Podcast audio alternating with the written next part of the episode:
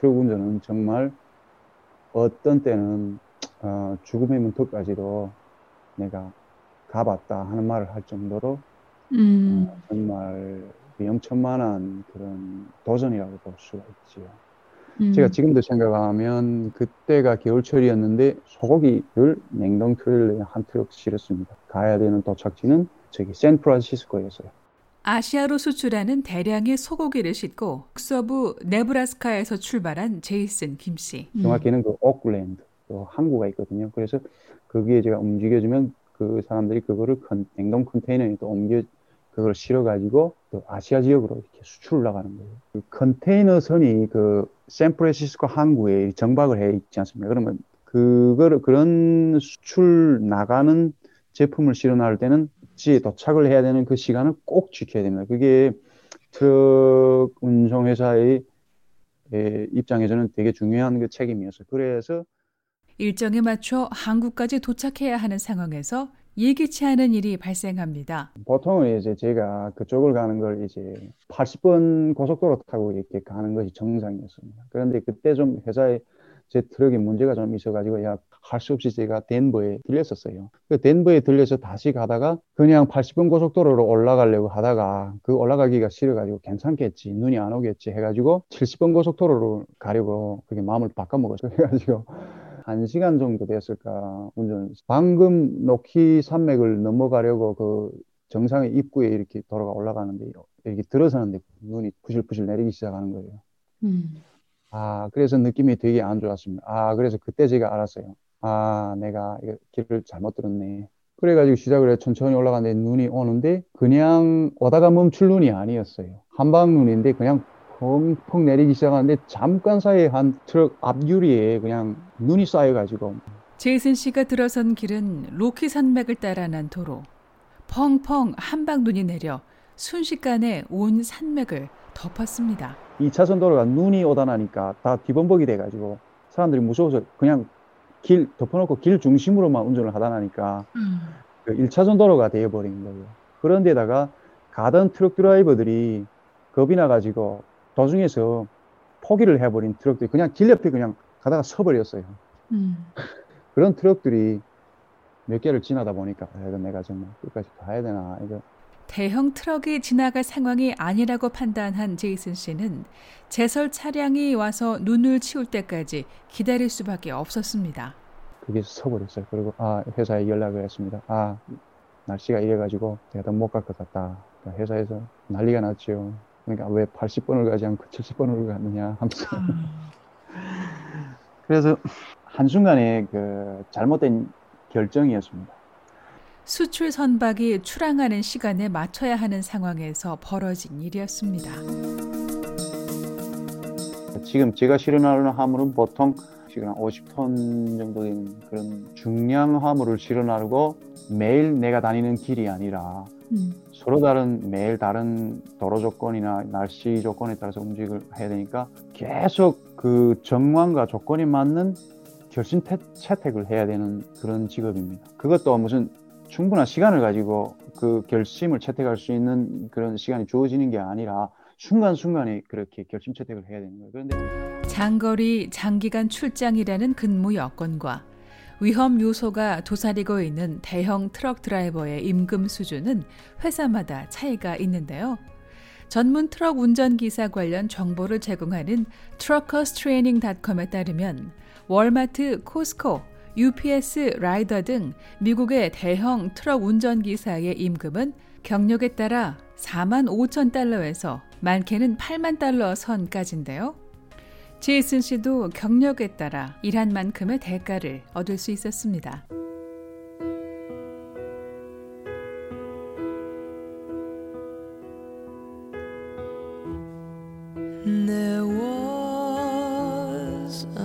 시카고에서 3년 반 트럭 운전사로 일하는 동안 제이슨 씨는 일상의 변화도 컸지만 마음 아픈 일을 겪기도 했는데요.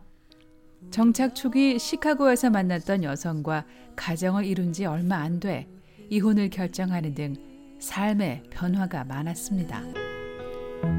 북한에 두고 온 가족을 가슴에 늘 묻고 사는 40대 탈북 남성에게 가족이란 그래서 아프고 소중한데요. 제이슨 씨는 삶의 진정한 안정을 다시 찾고 싶었습니다. 제 인생에서는 되게 중요하고 어, 변화가 많은 시기였어요. 그리고 3년 정도 지나서 이제 장기적으로 트럭을 하면서 운전을 하다 다니보니까 저도 역시 어, 나이를 한 살, 두 살 먹어가지 않습니까? 그래서 나이가 들어가면서 언젠가부터 이제 시작된 고민이 있었어요. 개인적으로. 그게 뭐였나 하면 과연 내가 얼마 동안을 더 이렇게 타주로 옮겨 다니면서 이렇게 장거리 트럭을 할 수가 있을 것인가에 대한 의문이었어요. 그러면 내가 가령 계속 장거리 트럭을 한다면 그러면 내 삶의 5년이나 10년 후에 내 삶의 모습은 과연 어떤 모습일까 하는 것을 이렇게 상상해버리고 5년 후 아니 10년 후 곁에 아무도 없을 자신의 모습이 떠오른 순간 아, 죽을 때까지 함께 할 수 있는 내 동반자를 만나야 되겠다 이런 생각을 가졌지요. 그리고 미국을 계속 이렇게 타주로 다니다 나니까 그것도 역시 어딘가 모르게 안착이 되지 않는 삶의 그런 모습이거든요. 그러니까 도무지 정착을 그 안착된 삶이 아니었어요. 그런 것이. 그러나 하루 종일 도로 위를 달리는 직업이다 보니 사람을 만날 형편이 되지 않았는데요. 마침 동료의 권유로 인터넷 온라인에서 배우자를 찾는 온라인 사이트를 알게 됐고 제이슨 씨는 간단한 자기소개와 사진을 올렸습니다. 그리고 시간이 흘렀는데요. 마침내 운명의 여인을 발견했습니다. 제가 꼭 그 전에 여기 워싱턴 군계에 한번 왔었어요. 음. 그러니까 지금 제 와이프 프로필이 뜬 거예요. 그 떴는데 별로 꾸밈새 없고 특별히 남들처럼 그 아주 자기를 특별하게 보이려고 하는 그런 사진이나 이런 것이 없었어요. 음. 그런데도 뭔가 진심이 이렇게 들여다 보이는 그런 느낌을 제가 딱 받았다고 할까요? 그냥 그 진심 때. 그래서 아 그래? 음 되게 호감이 가네 하고 제가 솔직히 hi 하고 how's going 하고 이렇게 툭 보냈어요 텍스트를. 메시지를 보내놓고 기다렸지만 연락이 없었던 차. 제이슨 씨는 하는 수 없이 관심을 접었는데요. 답장이 안 오니까 하다못해 최소한 아주 기분이 약간 약간은 언짢았어요. 그래서 그래 관심 없나 보네 하고 여느 때와 같이 열심히 운전에 전념하고 있던 어느 날 그중에서 또 누군가 하이하고 이렇게 보냈어요 운전 중에 음. 그 보니까 제 와이프였어요. 야 그게 언제였나 2018년이 가을이었습니다.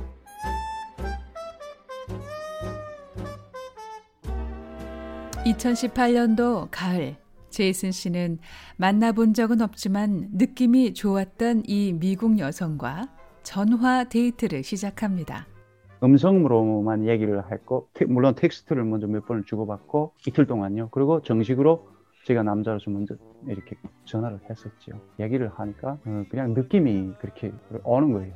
어, 이건 이 사람은 거짓이 아닌 그러니까 어, 이 사람은 진심을 이렇게 내가 믿을 수 있는 사람이구나 최소한 그런 거죠.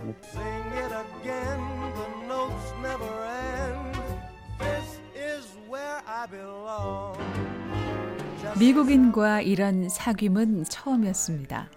그러나 인연이 되려고 그랬던 걸까요?